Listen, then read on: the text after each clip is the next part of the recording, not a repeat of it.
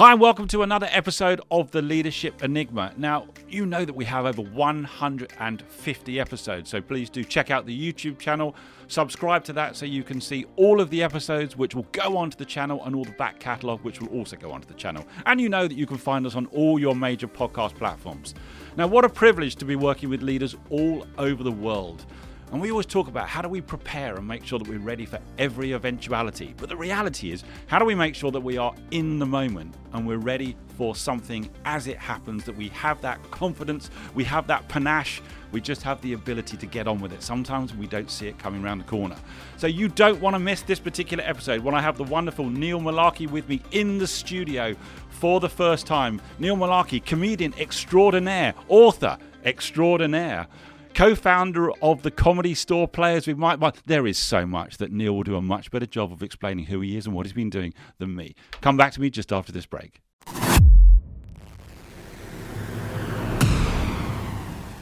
Hi, I'm Adam Pacifico, and welcome to the Leadership Enigma, a world ranked award winning podcast that's insatiably curious as regards what leaders do, how they do it, and importantly, why. We'll delve into the human doing, but even deeper into the human being and the power of human centered leadership to drive sustainable change. So, whether you're an entrepreneur, business owner, corporate executive, each week we speak to global experts, academics, rising stars, ambitious upstarts, and disruptors as together we will discover that success leaves clues.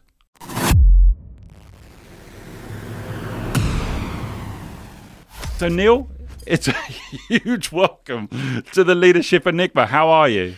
I'm great, thank you. Thank you for having me. This is your second time on the show. I was so good. You were so good. We booked you again. Well, I was last time with Adam Kingl.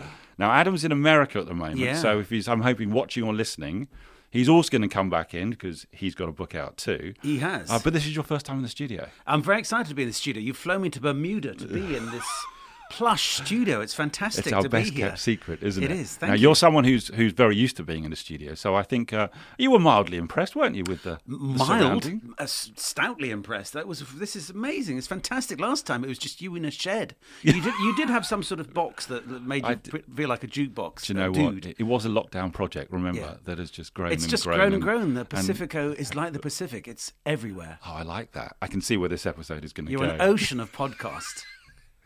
we are going to have fun. Even I can hear James chuckling in the corridors already. I think- things no, I think he's on. coughing. He's just. Oh, is he just coughing? Listen, I, I did a very, very uh, bad uh, introduction, really, I think. But um, I've got to just want to start with a question because I know you've also spoken about this. You co founded the Comedy Store Players with Mike Myers. Now, you just got to tell that story. And I think in some ways, I always find that if we talk about Mike Myers, it dates me because it's either synonymous with Wayne's World with Shrek or with Austin Powers. And I think depending where we are on that demographic depends on how did that happen? Yeah, um, loads of people don't know who he is other than Shrek, and I believe there's a new Shrek coming out. Oh, is there? Mm, oh, you, I- you heard it I can first. reveal that. uh, so the thing is, I was doing a show with the Cambridge Footlights. So this is Cambridge University people. I went to Cambridge because I wanted to be in the Footlights because John Cleese, because Monty Python, because Yes. Peter Cook. I got there, and Stephen Fry and Hugh Laurie and Emma Thompson were there. Right. Uh, so that's the kind of person that uh, attracted me. And then obviously since then, Mitchell and Webb, Olivia Colman, Sacha Baron Cohen, loads of brilliant writer performers, etc. And so uh, he'd heard of the Cambridge Footlights. So when we were playing in a tiny pub theatre uh, in Notting Hill, Yes. and he just moved here, didn't know anybody. He knocked on the door and said to them, "Can I help?" Thinking he'd meet John Cleese, and it was just us schmucks. And You're they right. said they didn't know who he was, so they said you can paint the set. So he painted our set. And You got Mike Myers painting the set. Exactly, Love and it. selling tickets for us. So uh, we had used all. It was a pub theatre. We'd used all the regular chairs on stage. So he was sitting in a wheelchair, not because he's a wheelchair user, because that was all that was left. Right. Selling tickets, these little sort of raffle ticket stubs, freezing cold. He was in his hat and coat and scarf because there was no central heating.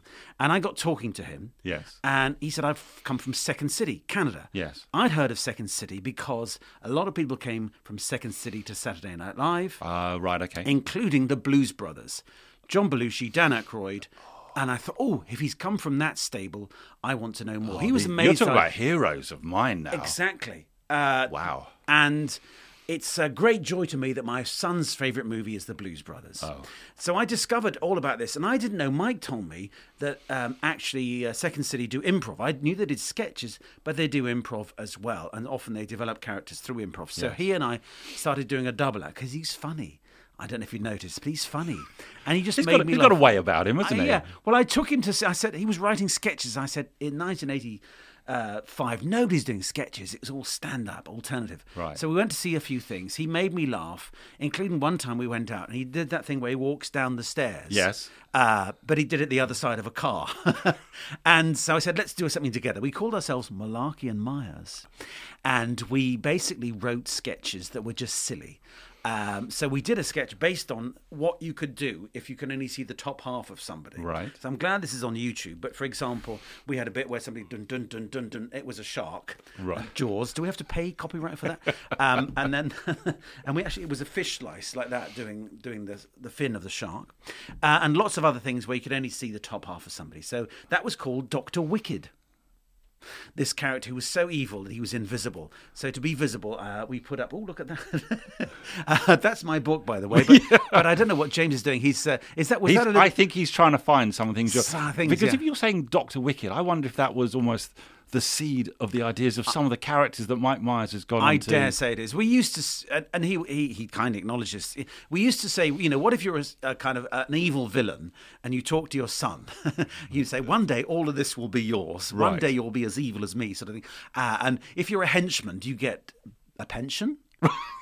You know what? What are the pay? What are the terms and conditions of being a henchman? And in Austin Powers, there is there's kind of a celebration, and then the henchman get the phone call. Oh, he's died. Oh dear. Anyway, um, the thing was, we started this double act. It was just silly, funny, cartoony stuff. Right. Um, we did one sketch, which was basically those 1950s movies in America where the aliens have landed, and the aliens clearly are communists. And we, so I played an alien, and all the other characters in the village, and Mike was the leader trying to repel the aliens. Um, and so people saw this. There's a woman called Kit Hollerbach who'd worked with uh, Robin Williams in San Francisco. She was doing a show at the same venue in Edinburgh as us, Right. along with a guy called Dave Cohen, who's a writer who'd done horrible histories and Have I Got News, and a young fellow called Paul Martin, real name Paul Martin, stage name Paul Merton. So Ah. we sort of said, let's do an improv bit one night at Edinburgh at 2 a.m. so a kid As you do. As you do, because that's the slot. That's. Edinburgh. Uh, Mike and Kit taught us some of the games. We did it. There's about seven people in the audience. By the end, Paul, Dave, and Kit had run away. Just me and Mike were there, and we got a door split, one pound eighty-five each, something like that. But then the comedy store said, "Oh, that's interesting. We'll have a go at this," because they were just doing Fridays and Saturdays. Yep. Uh, and so they said, "Why don't you do Sundays? We'll do improv." But nobody had heard of improv. So basically, I met Mike. He he was selling tickets for a show I was in. He made me laugh, and he thought I was acceptable. Um, we did this double act. The improv thing sort of came along. Yep. Um, because the comedy store wanted something, and Kit and Dave were saying, "Well, let's do some improv." Uh, Sunday could fit it. Um, and Mike and I have been friends ever since. That's why I'm in a couple of his Austin Powers movies. I know. I was just about to ask that. You have made your way into those movies. Well, it's funny how I was on uh, safari 20 years ago in South Africa, and I don't know this guy asked what I did, and I said, and he Googled me, Right. and he found the Swedish made Enlarger scene in Austin Powers. Yeah.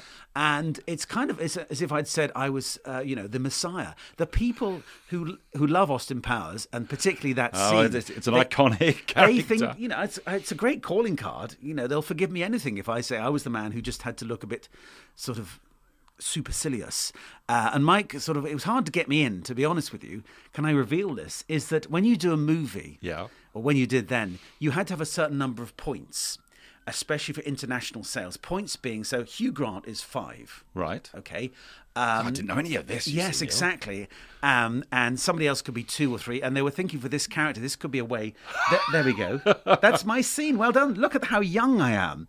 Oh, this is brilliant. there we go. Uh, how exciting! This is great stuff, James. So I, I, I didn't know Liz Hurley, but I did know Hugh Grant because I'd played cricket with him, and Chris Lang, who's written Unforgotten, and another actor called Andy Taylor. So we we chatted, and so I was kind of touch and go. They needed some points, but I think they got. Uh, they got um, a few other actors to play small parts here and there. Right. Uh, what was the guy who called Tom Roseanne Barr's ex-husband, who was in the toilet when somebody's saying who is number two, and he was squeezing out a poo. uh, that kind of thing. And they got. They I got told you this episode and- could go anywhere. So anyway, they said, okay, we can. Have, so I was zero. Your friend who's zero, it's okay. We've got some other numbers elsewhere. Right. And so I flew in, and it was a bit scary. Um, and basically, I had from four o'clock until about six o'clock to do this scene because it was all fairly low budget because nobody. Austin Powers didn't an exist. enormous success, though. Well, it was. It was one of those things. The budget was tiny, Right. Uh, mostly my fee. There we go. This sort of thing is my bag, baby. Um, but it was tiny. So, so uh, Everyone just you just want to do an impression suddenly, don't you? When yeah, you watch well, this it was this scene. because it was he's a bit little based on one of my friends who said hello. Right. Uh, this sort of thing in my bag, baby. Nothing to do with me. um, and this he he loves English characters, of course. So there we go. All I had to do was slightly look sardonic in the background and uh, uh, feed in Mike his lines when he did his thing. there we go. Brilliant, I love it. So anyway, so Mike and I still in touch. I was in the Pentaverate, Right. uh, his Netflix series that came out last year, which some of which was filmed here, not far from where we are. We're not actually in Bermuda. No, we're not. We're in Mill Hill. I wa- well, I wanted to leave it as Bermuda, Neil, but it, uh, fine. the- You've outed us now. The UCL Observatory is where w- the the final scene uh, that I'm in. Oh, uh, which in is the just- which is- yeah, you just round- just round exactly. So Mike's kept in touch. Uh, so I was ha- uh, lucky to be in that. He said, "I've written this thing for you. Uh, only you can do it." And they've all, you know persuaded that I can do it. Fair enough. We're filming in London. Yeah. Uh, you get a nice costume, uh, and I said, I'm in. So uh, we are chums ever since. And he, I was his kind of introduction to to, to England, I suppose. His parents are British. Uh, but I, he needed a chum to sort of get his way into this cabaret circuit. We were very popular with the other comedians because we were unlike anyone else, really. Yeah. And they were slightly uh, amused by us because we had loads of props. We had a whole, we had a curtain and two kind of big sort of traffic cones to hold up the curtain and a bamboo stick to do this thing. We had a Ford Fiesta full of props. Um, and then the improv thing we did, Mike then went back to Canada because he wanted to go back to Second City. His dad was unwell, but we kept in touch. Um, did our show in Toronto a couple of times, Yeah. including in 1990. So that's where I got the improv bug. And it was about 20. From humble beginnings. From humble beginnings. Well, I was in the Footlights, which people, you know, I'm lucky because I toured Australia and the UK because of the Footlights, because of John Cleese and Monty Python, really. We were riding on their coattails. But this improv bug took me. Right. Where you make up scenes and stories and sketches based on audience suggestions. And it's all about listening, it's all about working with what you you didn't expect, or perhaps you did, but you work. I work with what you give me. She works with what I give her.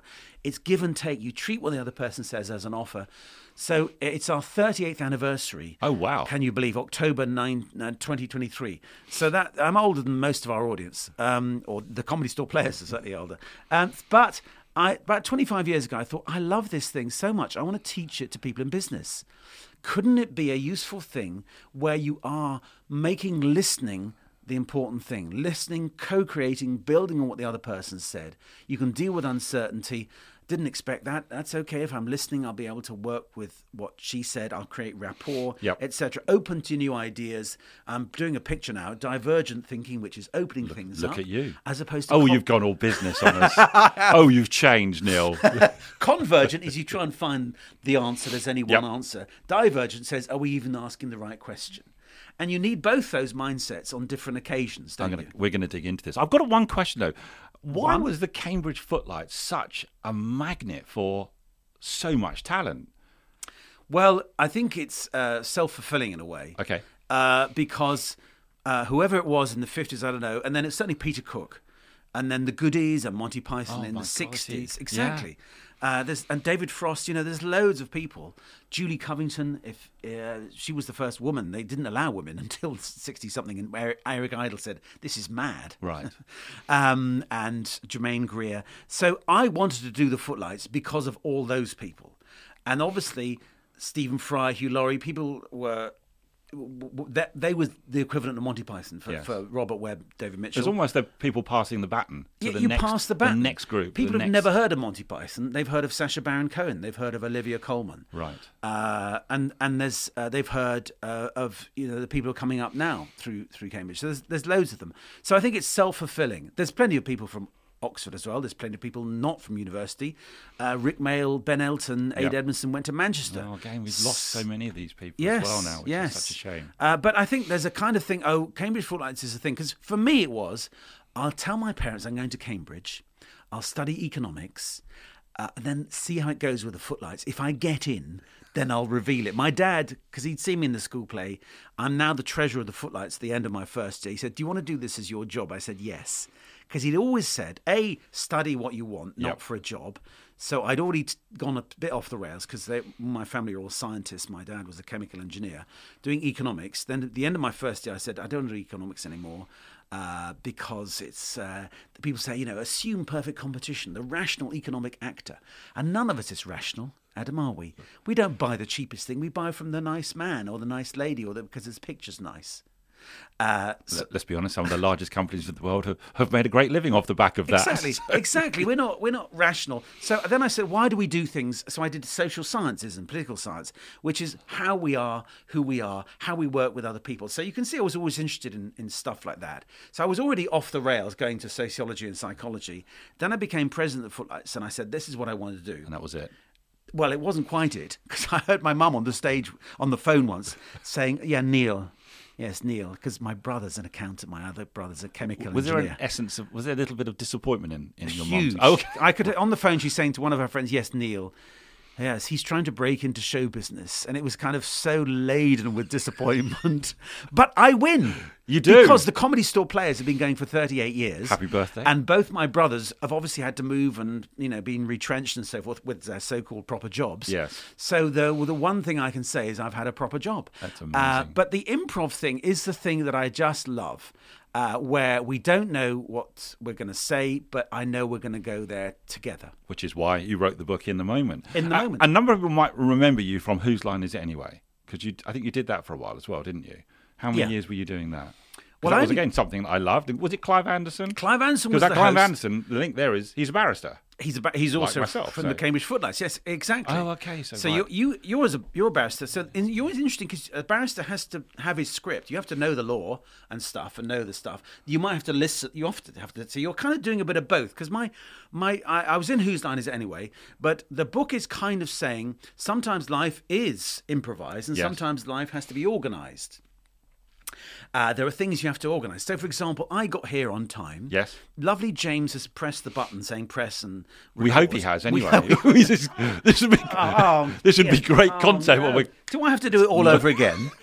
And then he's going to tidy it up. He'll edit out the things where I say poo or something. Um, and then, uh, but also we're in the moment here. And so I have my cake and eat it in this book because I say sometimes a moment could be six months when you're thinking about who am I? What job am I going to do next? And I borrow, uh, Adam, do you know who Woodrow Wilson is? I do know who Woodrow Wilson is. But he's is. the only president of the United States who has a who had a PhD in political science. I didn't know that. Exactly. And he, and I borrowed this, he said people make the mistake of thinking government is accountable to Newton, not to Darwin. What do you think he means by that? Because Newton is laws of motion yeah. and mechanics and stuff, and machines press this because of energy transfer, that'll end up there. Newton, uh, laws of motion, think they obey rules. Darwin, adaptation, Yes. evolution. And I'm saying sometimes you've got to follow Newton. So, for example, you've got to prepare your briefs if you're a barrister in court. You'll do That's that's paperwork, by the way. if anyone's wondering what But you- you'll meet. You've got to do a presentation. If you're rehearsing it, Yes. it's got to be rehearsed. You've got to know what you're saying. You can't wander off subject. 10 minutes. So I say to people, and I teach presentation, make it nine minutes 30. Make sure you got your point. Make sure you got a good start, good close, properly sorted out. Structure. Structure, organized. Uh, Zoom Teams meetings makes them organized, structured. Have an agenda, Yes. uh, budgets, have a rough strategy that kind of where you got to get to. We, lung- we like that. The, the danger comes when you say, "Oh, I'll improvise that presentation." You go on for twenty minutes and you've not made your point. Right. Equally, the danger comes when you should have a conversation with a client, a colleague, one of your direct reports, where you think, "I'm- "I'll stick to my script," and they need you to listen It's that balance. and and that balance and we need both that's uh, that's why um, uh, I I almost called the book yes but because in improv it's all about yes, Yes, and, and. See, I've learnt something we, already. we talked about that with We Adam and the yes but is yes but when do we not need improv skills Um, because uh, I kind of say, wouldn't it be great if everyone had improv skills? But for heaven's sake, don't make me or any other professional comedy improviser chief executive of any company because we're, we're not so good at the other stuff, the tidy up stuff. I've always had a question in mind that even when you're in the moment, even when you're on the stage and you have no idea what's going to happen, or even if I think of that in a, in a business context, are you still drawing down from all of the years of experience and wisdom and bringing that into the in the moment? Because you must be drawing from something. You're draw- A, you got the confidence, you got the technology, which is what Adam Kingl described as. You got that. You got. Yep. I know what's going to happen. Doesn't matter. Be fine. Yep. You can't help. Also, if you've just come out of uh, a supermarket and you're a bit cheesed off with the excess packaging, that might come into your head. You know, at the, at the last moment or, or the least expected moment. So there's you will bring so content material that may have popped in or Yes. what happened to you today, uh, but also you've got the depth of just I know what's what could go wrong. That'd be fine. We've been here a lot of times, so you have the trust in the process. I was about to and say your you're fellow players. process. So you got you, so I'm, it's not completely chaotic. It's not completely out of nowhere. Of course it isn't. But there are times when you do say something and you go, "Where did that come from?" I've no idea why I say chicken. So something brand new might Exactly. just and be spirited to the uh, surface. we recently lost the wonderful, wonderful Andy Smart of the Comedy Store Players, who was a genius at this, of saying something and he kind of, where did that come from? And collapsing into fits of giggles. Right. Because we are almost observers of our own unconscious. We're bringing forth stuff. Uh, so you're not. Um, fully aware of what you're doing. If I may delve a little deeper here, Do. they did MRI scans okay. on jazz performers, jazz improvisers. So they're in a, with a keyboard, MRI, and they found the two bits of your brain that are damped down when you're improvising music are I know what I'm doing, volition. I choose what happens next. Right. And the other one is I care what people think. Now, a lot of the times Oh, we we, could all do with turning that one down, couldn't we? well, on occasion, yes. And that's interesting. The improv guru, Keith Johnstone, who recently died as well, uh, who wrote a book called Impro, but he said you become a good improviser when you let go of the fear as, of being seen mad, bad, or wrong. okay. And that's when you I can see. So some people come and do an improv thing, and they they try to be funny, they try to be good, they try to be polished, they try They to try and force it too they much. try and force it. They try and write the whole story. and another quote: Del Close, one of the gurus of Second City in Chicago, said, "Don't do the thing on your own, all on your own. Don't try and write the whole scene. Bring a brick, bring a brick, and together we will build a cathedral." We see, I like that. Exactly. Now that that's what improv is. There's somebody out there thinking, Adam, hang on a minute, who is this guy? Because I'm an architect. I want to have the designs for the cathedral. Uh, I'll may I may change them as we build. So again, there's that mixture of prep and in the moment. I'm hearing so many things here from psychological safety to trust to collaboration to teamwork. And we're going to delve into some of these, uh, which is directly relevant to some of the chapters from your new book as well. I've got to be honest with you, though. Obviously, we've only invited you here on the pretense that we can get L. Vaughan Spencer into the studio. He's very busy. Now, can can you get us L. Vaughan Spencer? Well, um, he's quite ha- busy right at the moment. Uh, there he is. Um, his motto is "Don't be needy, be succeedy." which I love. Uh, and that's his book called "The A to Z of Motivitality." Right. Um, you, there he is. One There of, he is again. One of his acolytes uh, who wouldn't be anything without this man. and you can't quite see his ponytail there. Uh, Elvorn's. He calls himself Elvo, like J Lo. He's the gangster motivator. Uh, he's in Luton at the moment. You know, he's one of the top motivational, speaker, motivational speakers in the Luton area. His fourth most motivational Fourth, yeah, speaker I mean, in there was that the year 20, 2004. uh, actually, it was you know the three top guys. A guy from Harpenden was was really excellent, but he's kind of he's based in what people are calling the successor triangle: Luton, Watford, and Stevenage. This is it's kind of the Silicon Valley of the United Kingdom. I think you might. the, the global audience are probably now thinking, hang on, I need to work out where this triangle of mayhem Yeah. is. Well, you know, I've, I've people. He he has performed across the world, and uh, Luton. For those in the UK, you know, London Luton Airport, as we call it. Yep. Uh, you know, there's a centre. Not far from here. Not far from here. You know, real ley lines, real energy there going on, and and people say, "What's Luton like?" Well, I, I don't know. Is it like Buffalo? Is it like Des Moines? I don't know. I'm sure that there's a Luton in every country where it's the kind of the most exciting place you can imagine. Well, let's be honest. Luton have just been promoted to the Premiership, Well, so is- they are on the map. the Hatters Luton Town are now in the Premiership. So maybe maybe Elvorn has to leave because Luton's too succeedy. Where will he go? I don't know. Well, he he does spend some time on the Isle of Wight. Uh, you know, just that's where he goes for his mindlessness workshops. So we're gonna have him. We're gonna have him in, aren't we? For the Uh, well, of the year. again, you uh, we'll have Can to. sp- can we- ahead of time? Is I think if can we twist his arm? I'm going to say sort of spring 2024. That's when his diary is looking a bit emptier. Okay. You know, his office is is uh, is at a, a top business park in somewhere in the Luton area. So we'll just have to, you know, maybe just see uh, send him a letter or something. Right now, he's just off the internet. There's an issue with sort of admin and paying the bills, but he should be fine for 2024 spring-ish. I love it. So we've got El Vaughan, we've got Mike Myers, and, and you know, huge similarities, I think, between Absolutely. lifestyles. Yeah. What do you reckon?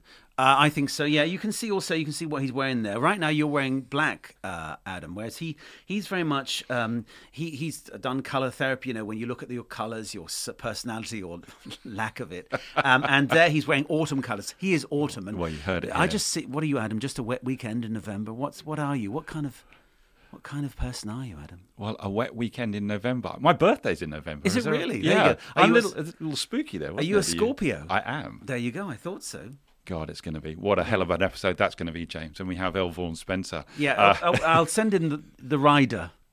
You know, he does have you know a list of requirements. Does he want an You know, entourage, An entourage, petals, the daisies, limo, that kind of thing. specialist The- water, The limo, the, limo, limo, the limo. He doesn't want just a, limo? a limo. is like a limo, but it's a even better. Oh, I see. It's an even better. Oh, I see. It's Yeah, a more, exactly. it's a more also, elitist. Uh, if you are laying on food, he follows the alphabet diet. Go on. Where you only eat food that begins with the first letter of your name. Right. So he only he'll eat lamb, lettuce, Leaves. leaves. Yeah, lamb's lettuce, Licorice. licorice. We could go- we could go on, Yeah, couldn't we? Lithuanian food as well. Yeah. Well, James, can we do that? Can we meet all of these requirements for El Vaughan when he comes in? I hope we can. Listen, we're we're laughing, uh, which which I love, and I just want to ask you this question about laughter at work. Yes. We need more of it, don't we? I think so. I, I did a lecture the other day to launch this book, and they called it Laughter at Work. I wanted to call it Laugh Was this at part Work. of the Primrose Hill lectures? The I'm sorry Lectures. I couldn't make it. I would Well, love to you have were, come to You were that. too busy, I think, hobnobbing with somebody. El Vaughan Spencer. So maybe you were actually. Yeah, that's right. You're in the, the business park just chatting. Uh, so yeah, laugh at work. Why Yeah. not? Now the thing is, a lot of people say, oh, "I teach improv uh, to business." Oh, Yeah. you're helping us to do jokes. I don't teach stand-up comedy. No. though I could. Uh, there are better people that can do that, but, but I do borrow some stand-up comedy things when teaching presentation skills. Good start, good close. Take your time. Right. Look at the audience. Improv is actually a different thing. It's about a process of listening, co creating, uh, loosening your agenda, flexing in the moment. Um, and then, interestingly, that was where I started. And then sometimes at the end of a workshop, the boss will say to me, This has been great. We've had a day with you, Neil, and we've laughed so much because people do the improv things. People can do it. This Yes. is my belief, and it's a fact. People are very nervous, though, aren't they? They're nervous. You think I've got to be it. funny. And actually, when I say improv is about not trying to be funny, it's just trying to be create, creating, cro- co-creating the story. Yes, anding. Yeah. Whatever she says, do it. Just accept it. Just accept. Don't Okay. worry about being funny. Jokes actually spoil it sometimes because a joke is a full stop quite often. Right. And then the boss says, We've had a day where we laughed so much. We don't do that at work. And I'm thinking, Yeah, actually, if I've done nothing else than have people laugh together and show a bit of vulnerability, then I've done a good job. So I have got a whole chapter uh, called humour. There are there's some there are some good stats about uh, humour. For example, I, Yeah. f- I found at Warwick University did a study that happy workers are 12% more productive. With it. Well, Uh, 12%. when, exactly. Who knew that was that precise? we kind of know that psychological safety, resilience, all of these things, humor helps Right. enormously. Um, and uh, when the CEO does the, uh, you know, announces the um, the results, the end of year results, if they have a bit of humor, the stock price increases more than it would otherwise. Uh, people, they, they looked at some people, uh, humor utterances. And the hum- people who do have humor utterances Yes. in everyday life, they get a bigger bonus. Can you believe? This is a guy from Salesforce who really looked at this and even found if you have some humor utterances in your interview, a job interview, your bonus a year later is a bit higher. Now, the thing is, people out there are thinking, I don't, I'm not funny, I don't have a sense of humor. And I'm saying you don't have to be. You don't have to be. Let go. Let go. You can be a laugher. Uh, don't be a joke teller. A lot of the improv I do is in the moment. I'll give you an example, which is irony. So I realized that my children are very bright because I married a very, very clever woman. Uh, I've only really taught them one thing, which is irony. Right. And I notice this now. Just things like you see somebody with a big hat, they don't say, that's a big hat. They go, what a shame he couldn't find a bigger one. Right. Okay. And that's humour. That's the in the moment humour I like, which is Is that very British as well? That kind of well focus on in- irony. Oh no! Now I've done this across the world. okay. and Why I has it been associated more well with? because the I don't know because we we generally if you ask a British person uh, how are you? Not bad. Yeah. can't complain. It's Right, always okay. it's always what it isn't. Okay considering sort of thing. So there is that. But on the other hand for me the the comedy I love is Seinfeld Frasier Cheers all of which is a huge irony there. Uh, you know that's the art. so that I and I, I've done this across the world, teaching improv and storytelling skills. And I, a lot I do is you know, shame you couldn't be a, get a bigger one when people arrive late. I'm so glad you arrived eventually. How kind of you to bring yourself. And I'm not doing jokes about British things at all. Uh, anyway, so the in the moment humor, I give a five letter acronym. Uh, the last one is reincorporate or recycle, which is often a funny thing. Just mention what she said 10 minutes later in the new context. I think I know this actor. We've got to mention the actor. Callback, callback Okay. as well. But it's got. It's uh, it, originally it was lager. Yeah. Listen, accept, give an offer based on what you heard. Explore assumptions.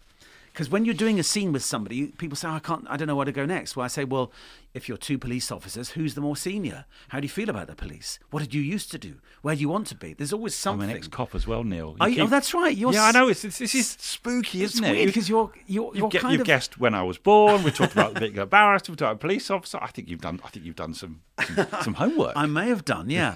Uh, but there's always something. So Mike Myers used to say, keep it specific. So Yep. two characters. Hello, who are you? What are you doing? Boring. Hello, Adam. Great since you got out of jail. You've lost so much weight. Something where you just kind of create a backstory out of nowhere. Uh, and so I call it explore assumptions in a scene. There's always something to know. Oh, you can go back, you can delve deeper. Why today? Why have these characters met?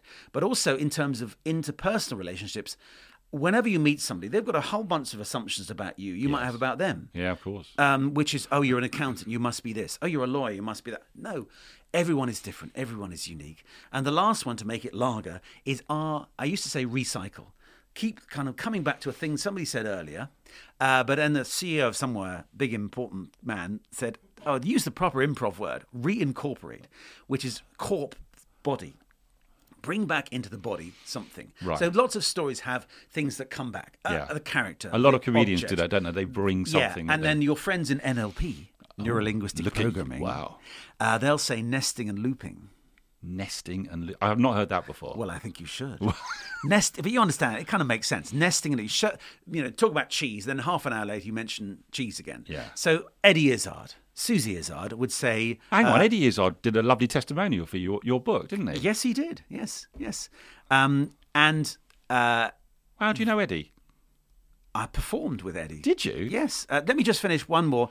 Uh, Mrs. Bad Crumble. Right. And he'll throw in Mrs. Bad Crumble or something like that. Billy Connolly, um, Dara Ó Briain. They they throw in a thing from earlier. Yeah. Uh, Eddie Izzard, right? Eddie Izzard.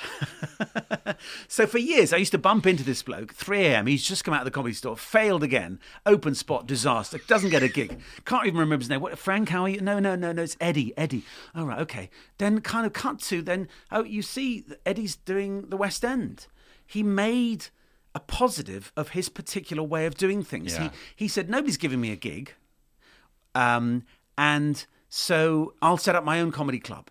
So after two weeks, no more material. He just had to make it up. Right. So he made a thing of his just chatting. Mm, there's a thing over there. Mm, interesting. Mm, let's see what happens there. That kind of chatty conversational stuff, which is so not what you should do in But it took stand-up. off, didn't it, But it took at off. But stand-up time? should be ba-da, ba-da, jung, ba-da, ba-da, bing. His is da-da-da, da-da, da-da, mm, Different rhythm to it. different rhythm yeah Okay.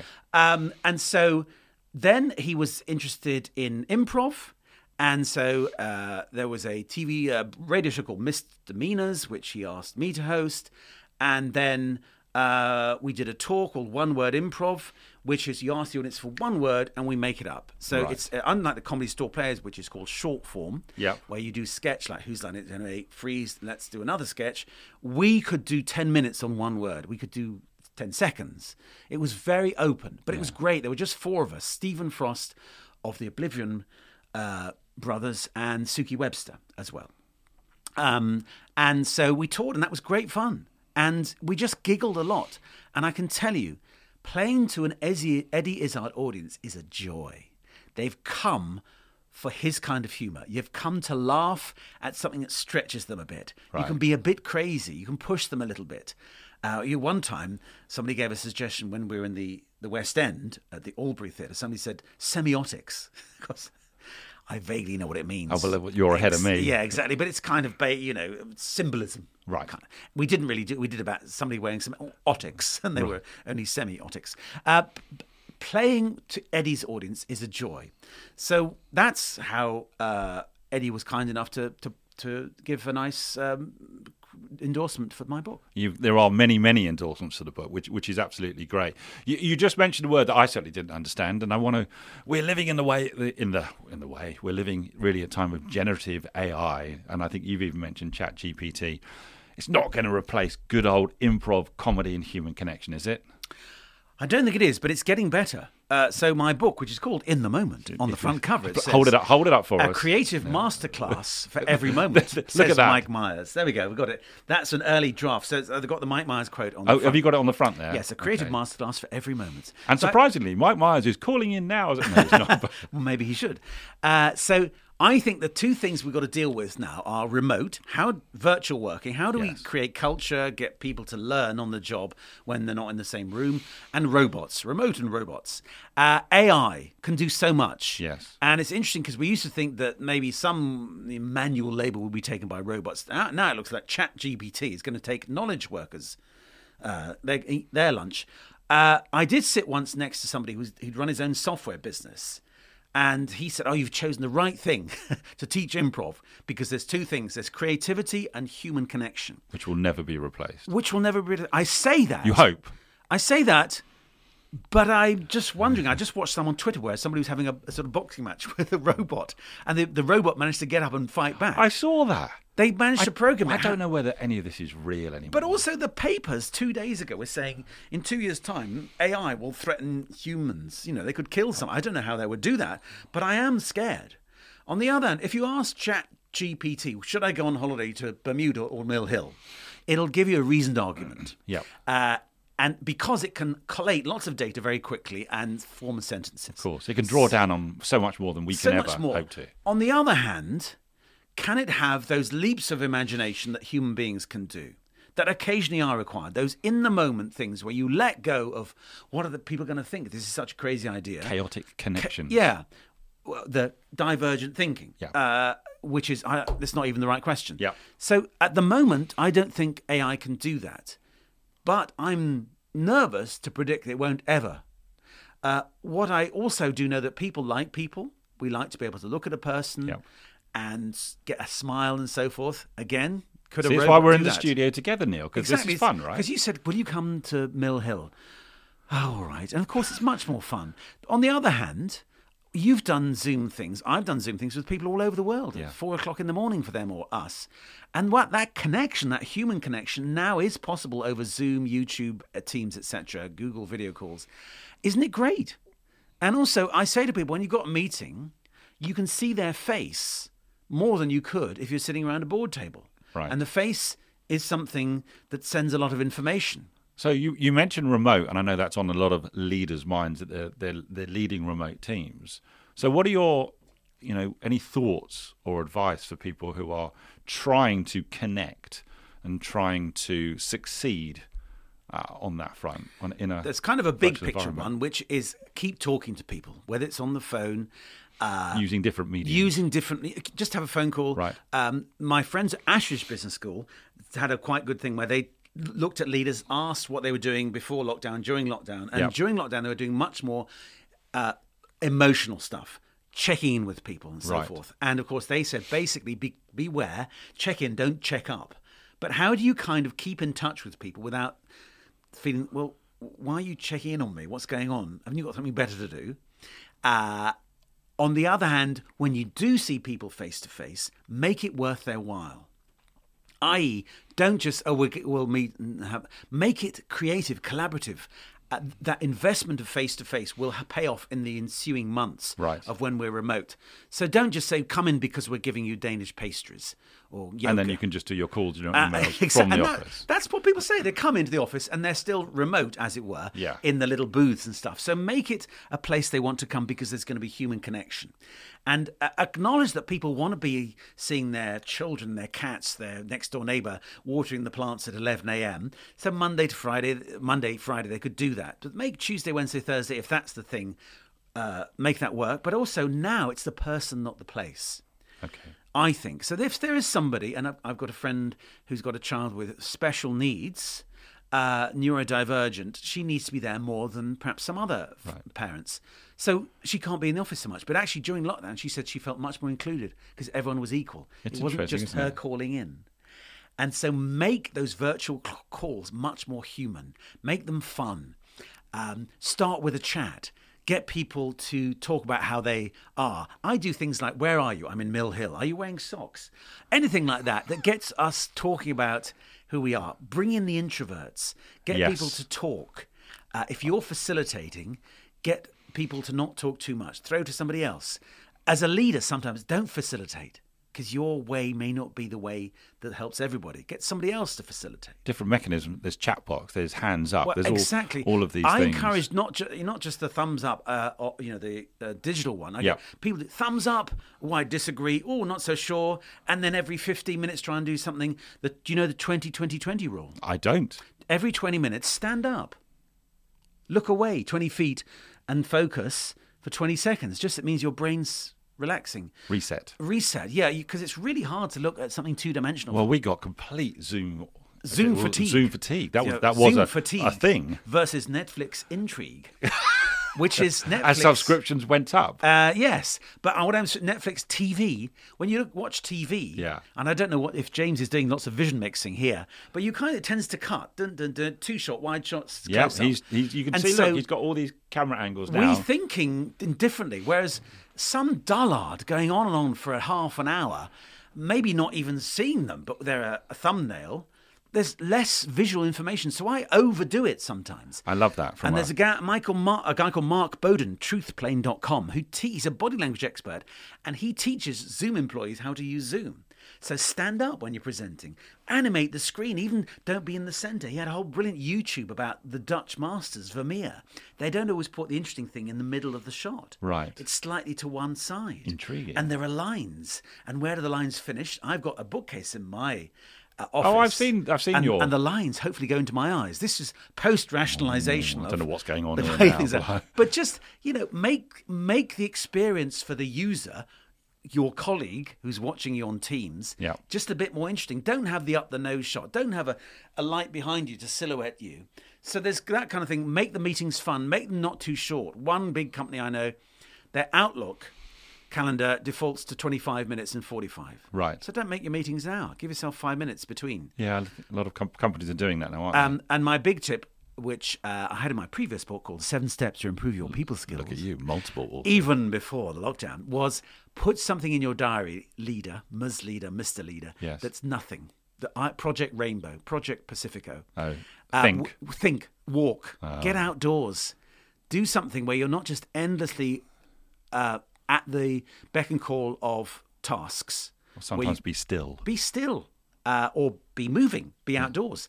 Another one, Liz Kentish, one of my chums, great uh, facilitator from the facilities management world. She does um, shoes on, screen on.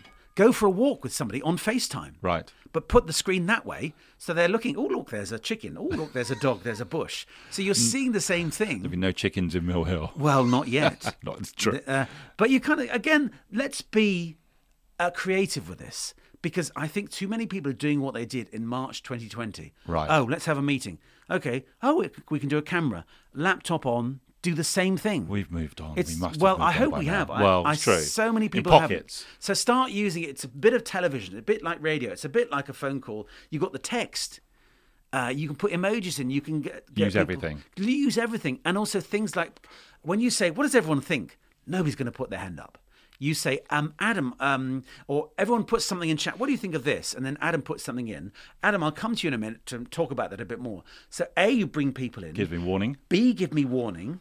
Um, and I can look at your face. If your face is going, ah, yeah, I'll go, maybe Adam doesn't uh, have so much to contribute now. Adam, suddenly his camera's gone. Uh, something like that. Uh, so I'll talk a bit more, and uh, and that's why I get pe- thumbs up, getting people moving. It gets the energy going. Do some chair yoga.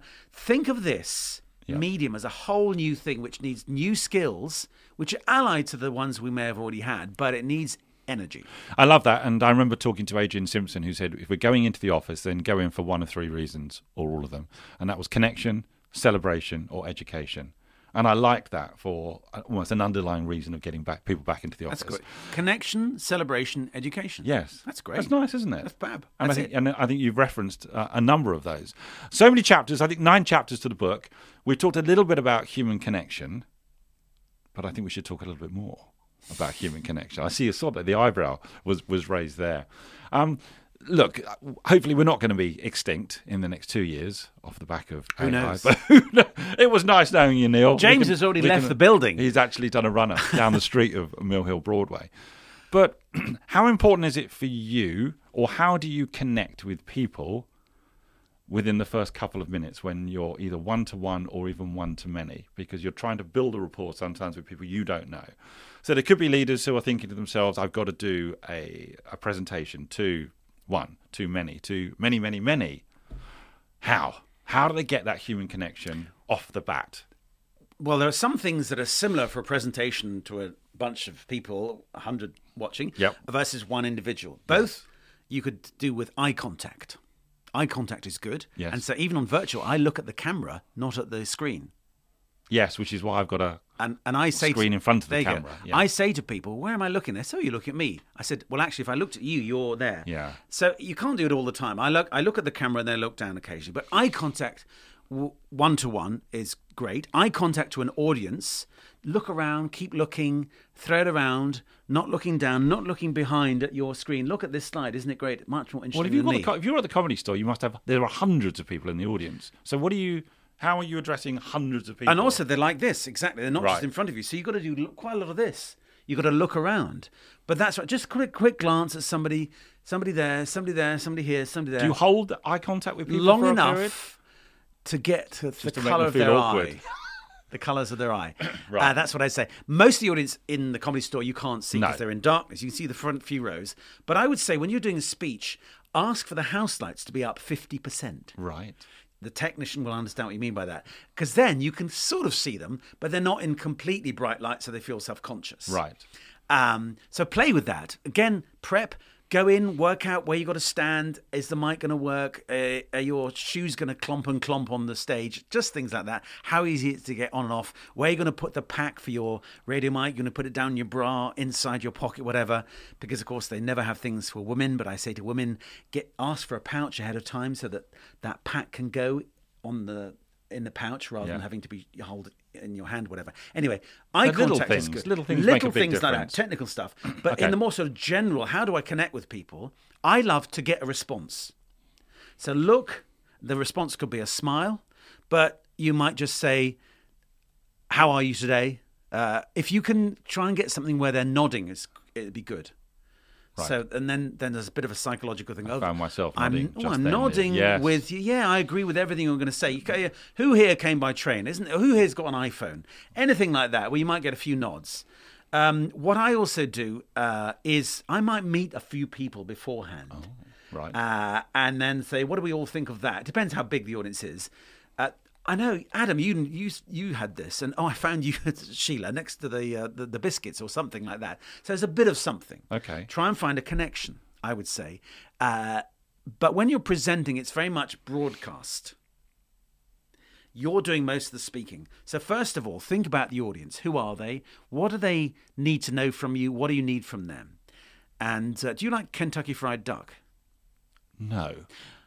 Well, it's not available, but it's my little acronym, uh, which I borrowed from Paul McGee, the sumo guy, which he may have borrowed from elsewhere. I don't know. But what do you want the audience to K, to know, to Yep. F, to feel, D, do?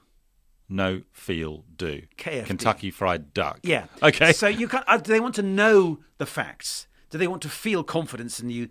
Do are they going to buy you? Is it a combination of all three? I think you've got to do all three. I mean, Right. some might say do is more based on feel. But I would say there's an or the action part of it. Yeah, kind of. But I know that if somebody, if I know a good number, you know, Yeah. twelve percent, I might do something about it. So do you see what I mean? Emotional data is one thing, rational data is another. But if you um, if you have got some good rational data, it will affect uh, your emotions. Yeah, exactly. If you say I've lost a million pounds, that's quite an emotional thing. Whereas but you see what I mean? It's kind of Yeah. so they're all connected, I would say. But quite often you're giving a presentation and people don't know why. Well, why are you doing it? Well, because I was I've been asked to. Why are you doing it? Well, because I've got some slides. Well, what do you want the audience to do? What's the call to action? Do you want them to buy you fried duck. Kentucky Fried Duck? I like that. What's the point? I mean, are you reassuring them? You're in a project. You Yeah. want to reassure the client everything's okay. Leave me alone. So you want them to know everything's okay, to feel satisfied, and do nothing. Right. Sometimes you're pitching. You want the do, and the all you might be doing is to get the second meeting. So the connections, I, would say, eye contact, Yep. simple things like slow down. When you're presenting, we should speak a bit slower with a bit more intentionality. So we tend to speak in real life at 125 words a minute.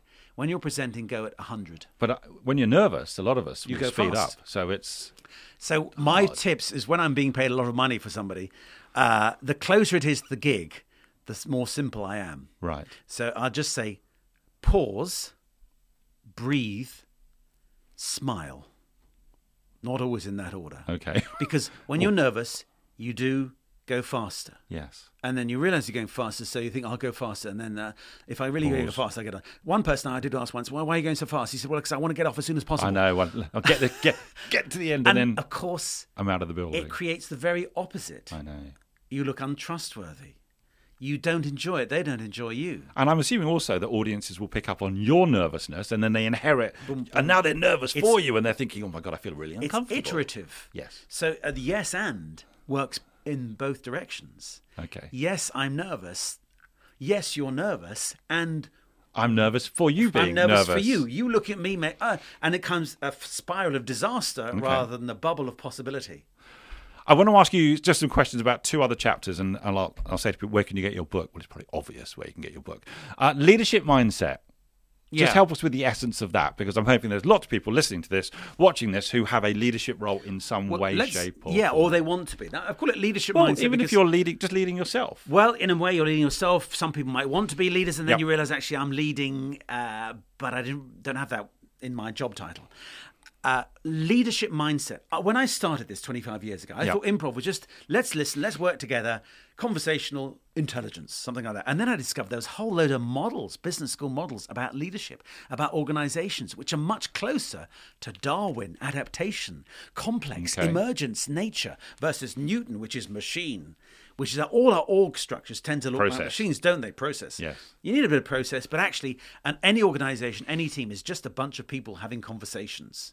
It's fuzzy, it's messy. Well, every organisation is made up of that complex thing called humans. Exactly. And so when I discovered there were a load of mindsets uh, and models. So, for example, there's a guy called Ronald Heifetz from uh, Harvard Business School. He's got the adaptive You, leadership. cha- you really have changed, Neil. I've borrowed everyone's ideas. There's a guy called Keith Grint who talks about the problems that might face a leader. There's a simple one. Uh, there's a critical one, which is we've got to do this right now. Get out of the building. It's a fire. Easy. No leadership question there. Do it. Then there's kind of oh, there's a there's a there's a, a sort of tame technical issue. We we need to think about this. Let's have a meeting. Let's have a committee. Let's reorganize things. There's some sort of outcome which is dem- democratically decided.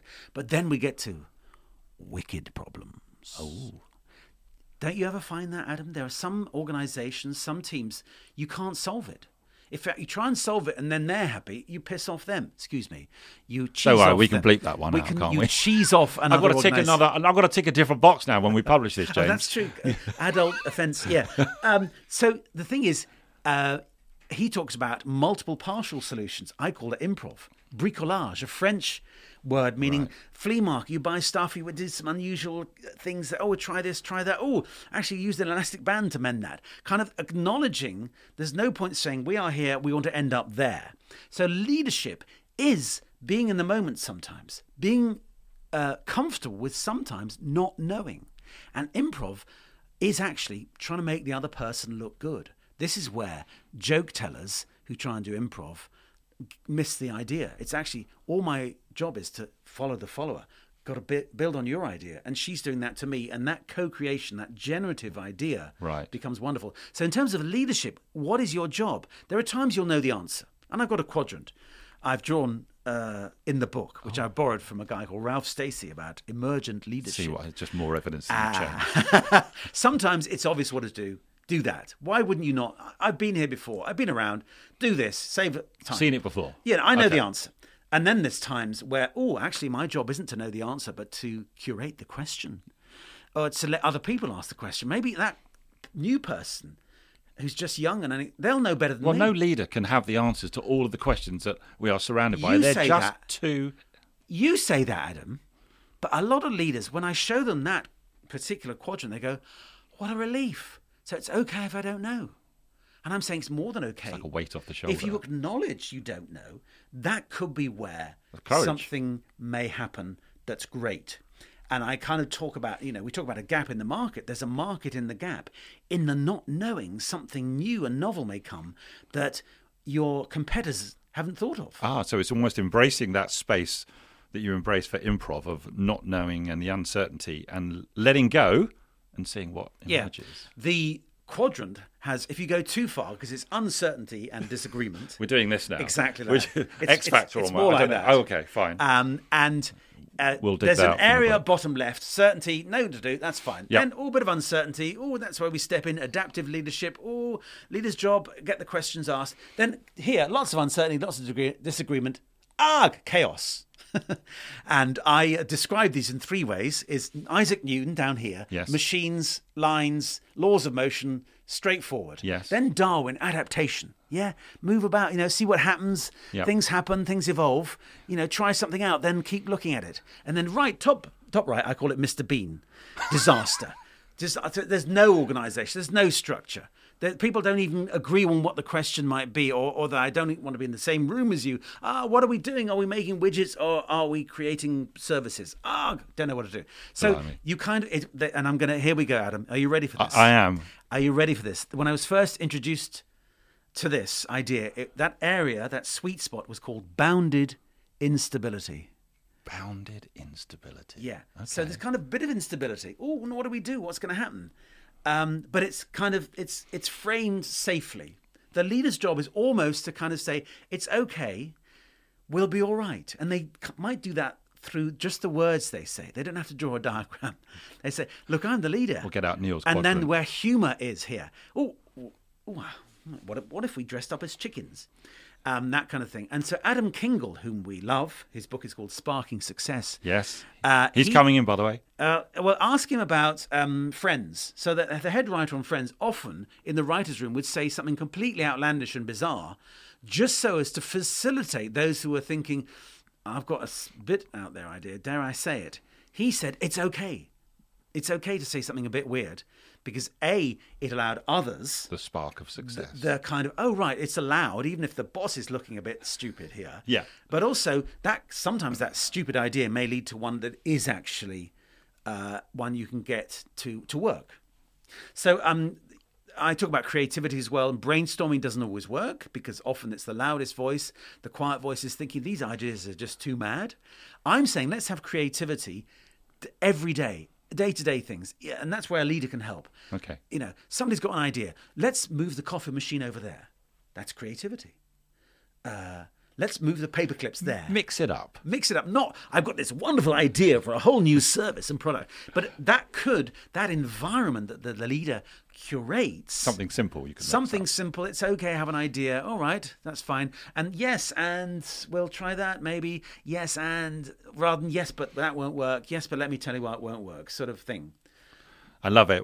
I- could chat to you for ages. You know that. I've got one final question in relation to the final chapter of the book because I'm always intrigued. It comes up, especially within a leadership conversation as well. And that's your best advice in relation to the ability of a leader to tell a story. Yes. Well, I've got a whole chapter on storytelling. I know. And I'm thinking leadership. Now I'm getting you to cherry pick. so unfair of me. leadership. You you've got to be a storyteller. Now you oh no, I can't. Well, exactly. A lot of people, I can't. I, Well, you don't have to be funny. You don't have to be good. It doesn't have to be a shaggy dog. It can be just story, which is. Uh, there are three types of stories. It's Okay. how we got here, yes. where we are now, where we're going to go next. Those are the three types. those for me that the leader has to do. Yes. and you can also do it in, in selling in telling a client which is you know the reason you're here is because da da da da. Actually you didn't realize where you're at is da da da. You're on the cusp of something bad or if you're not careful you're on the cliff edge to go down the toilet. Uh, or actually guess what? This is where you could be. And you listen to the client and they say we've got this idea of the brief and then ah and then you kind of c- create the story from what they've said. Brilliant thing on LinkedIn the other day, which is about chat uh, Chat GPT advertising copywriters, uh, which is it's all right. Chat GPT can do advertising copy, but can Chat GPT question the brief? No, because often the creatives say to the client, "Is that what you really want? What's That the curiosity. that actually you haven't expressed it very well. So often their job is to rewrite the brief, not just to write an advert. Anyway, so storytelling doesn't have to be long drawn out. It can just be an image. Uh, it can just be a metaphor. Uh, often I say to people in business, uh, "What do you do?" And they say, "Management consultants." We do spreadsheets. and I say, "Well, actually, what you did because of you, the COVID app worked. Because of you, the army can help people across the world. Because of you, my friend, the consumer, can go buy that thing more quickly, more readily. Yeah. Oh, hello. So, what's the real world effect? So, basically, I say, think of three acts. Think of the end state. Where was it? Where is it now? Because of because of us, uh, somebody can do something quicker, better, cheaper. Where was it before? Oh, it took too long. There were too many people. It was dull. Okay, you got act, beginning and end. That's the story. Yep. You just do a little bit of Act Two, which is what you did, because they get very. Oh, well, we did a project, we did a spreadsheet, we talked, we did a digital transformation, we did KPIs, we did leverage, we did sustainability. What? Don't do that. Just say, oh, we did a, th- a few things. Don't do too much on Act Two. So, story. There are lots of different um, formats for story, but Yes. basically think about where you got to, where you started, and you did something in the middle. Love it. I'll be sharing that, by the way. I've got to go to uh, Singapore and talk to some leaders and talk about storytelling. So I might yank that bit out and.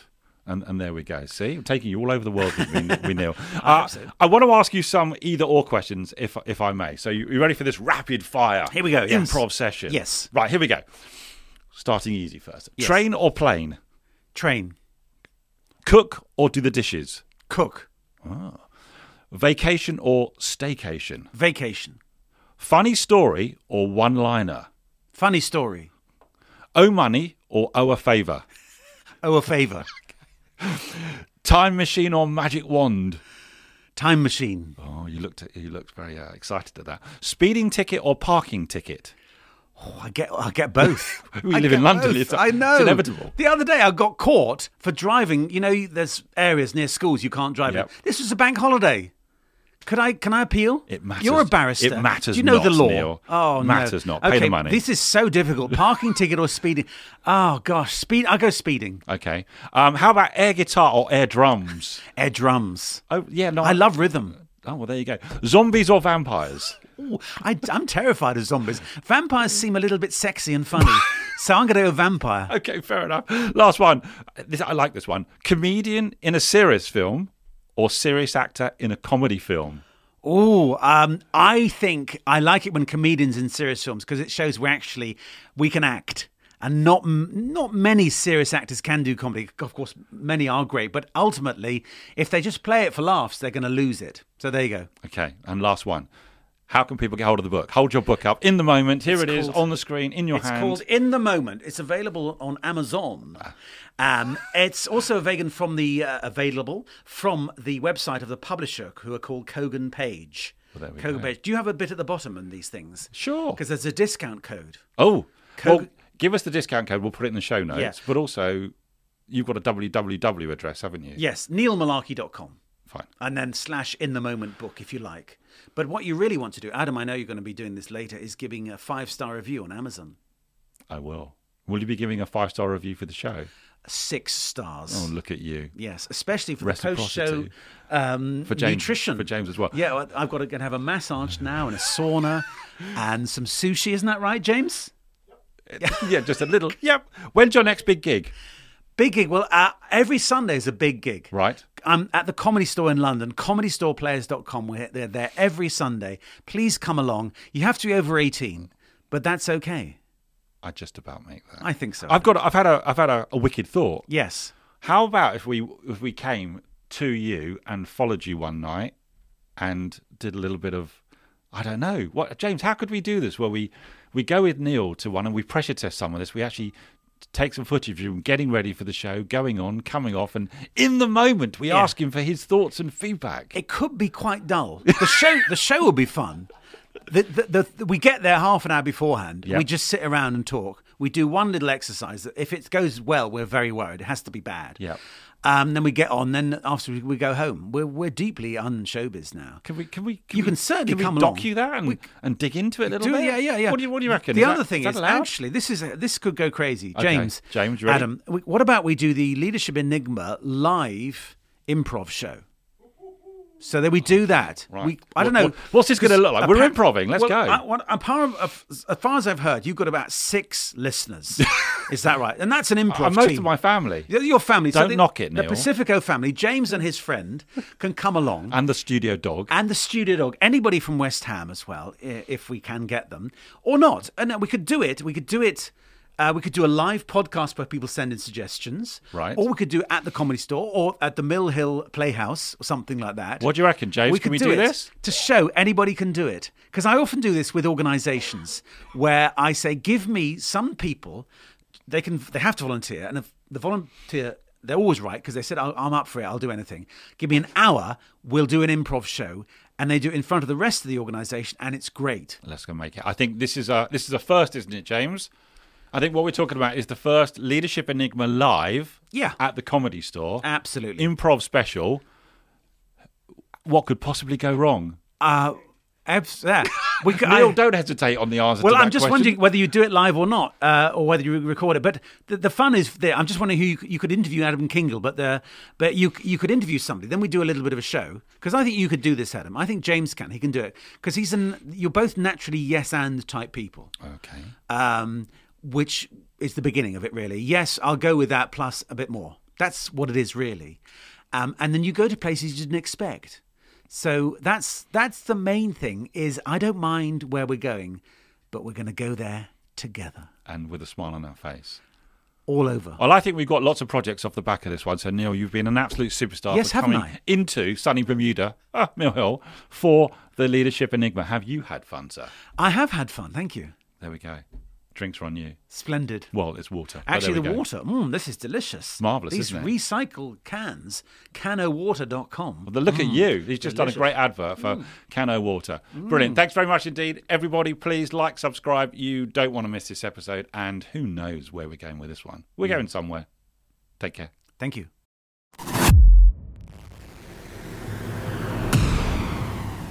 Join us again next week for more curiosity and insight with the Leadership Enigma. We'd love to hear your comments on today's show as well as suggestions for future topics and guests. Get in touch with me on LinkedIn or visit us at www.leadersenigma.com.